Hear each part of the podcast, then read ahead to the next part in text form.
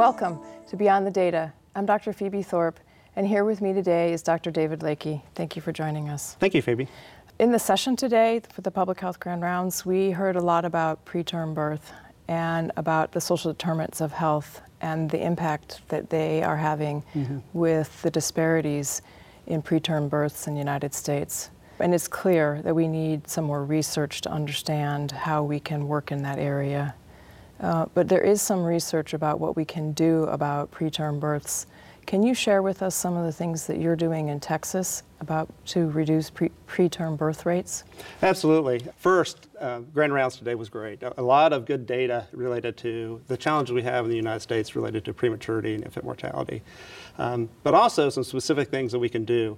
Uh, in Texas, uh, we have taken this very seriously. Uh, we have gotten support from the Texas legislature to uh, to address this issue. And this is one of those issues that affects so many individuals, mm-hmm. families, um, the babies, but also from a state perspective. Uh, in the state of Texas, 57% of all the babies are paid through through the Medicaid program.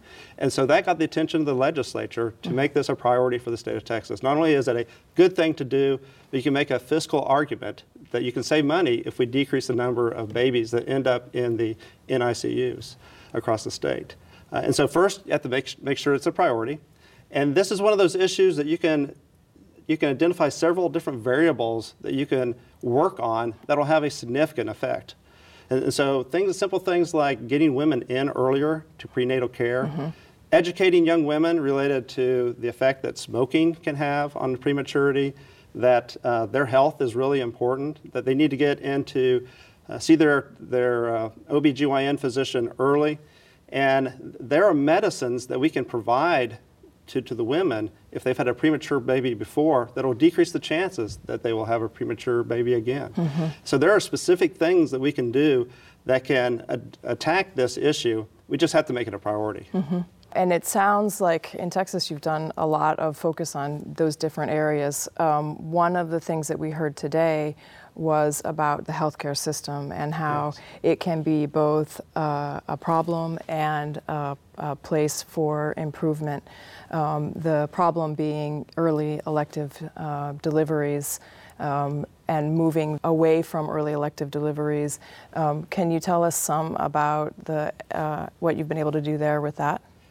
Sure, and again, we've made it a priority. You know, pregnancy is not comfortable and, and, and women want to get it over as quick as, as they can. But un- unfortunately, you know, if you deliver a baby before the baby is ready, the, the baby is not ready to, to be here in, in this world.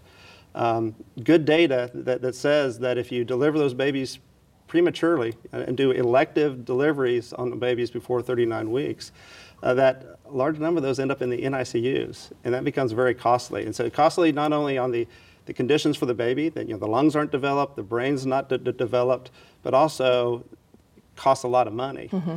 And, and, so uh, what we've done in Texas, and I think a lot of states have done, is made it a, a priority. And so uh, our Texas legislature directed our Medicaid program to say, we know what the data is, we shouldn't be um, allowing that, so to speak, by paying for mm-hmm. early elective deliveries, bad practice. So we decided that we wouldn't pay for those early elective deliveries before 39 weeks. Uh, we also complemented that with education. Mm-hmm. And so you have to educate mom you know, and, and, grandmother you know, why it's so important that that baby delivered, be delivered after 39 weeks. Uh, education of the physicians. Physicians want to do the right thing, mm-hmm. um, but sometimes they're put under pressure to deliver that baby too early.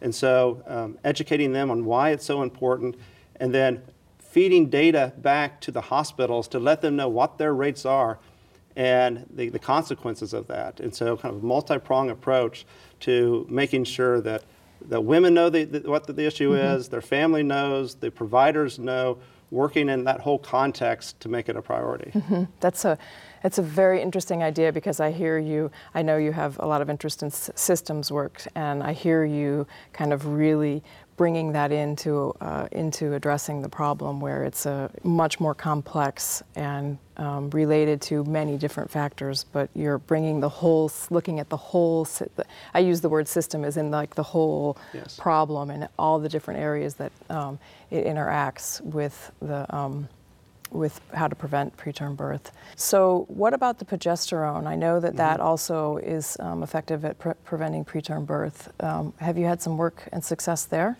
Y- yes, we have, and, and we haven't solved the problem yet, but we've we've elevated it so- and, and we've put attention on it. Um, so it's a good data that if a woman has had a premature baby before, that if you give her this medicine, progesterone, 17-hydroxyprogesterone, uh, you have to give it early enough that, that you can prevent the chances of a second premature baby by over 30 percent. So, so the challenge there is to make sure that we get the women in early enough, so we have that get them in that window of opportunity, and that their physicians know that she's had a premature baby before. And, and so a lot of work working uh, across systems. And Again, we, if we want to solve this problem, we have to get out of our comfort zone and work with other types of programs uh, to, to figure out how do we identify women and get them the medicine they need so that that baby has the best chance to have a healthy, happy first birthday. Yeah, and I, as you were talking, I was also thinking about not only do you have to get the um, everybody out of their comfort zone, but I was thinking about um, the difficulties that OBs have and that they want the women to be as healthy as possible even before they come to them, um, and that kind of gets to the notion of periconception care or health care uh, outside of the pregnancy. Um, are there areas that you've been working in Texas on that? Yeah, and I think you're exactly right. So one of the lessons that I've learned from talking to OBGYN physicians is, you know, they have a limited time with that young lady. And if, if the le- young lady comes in and she's smoking several packs a day and is overweight, maybe using substances, mm-hmm. that they really don't have that much time to, to address all those issues before the baby is going to be delivered.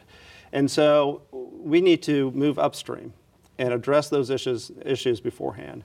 And so we've developed a program in our state called Someday Starts Now. And, and the premise of that is that if you want to have a healthy uh, delivery five years, 10 years, someday, that that someday starts now, that we need to get into shape, do the things we need to do today to have that healthy baby five years from now. Wow, that's a really forward thinking program that you uh, are championing. I really appreciate that. Are there other areas that you think are important that we address? Well, one of the things that really stood out to me today during Grand Rounds are the things that we call the social determinants of health.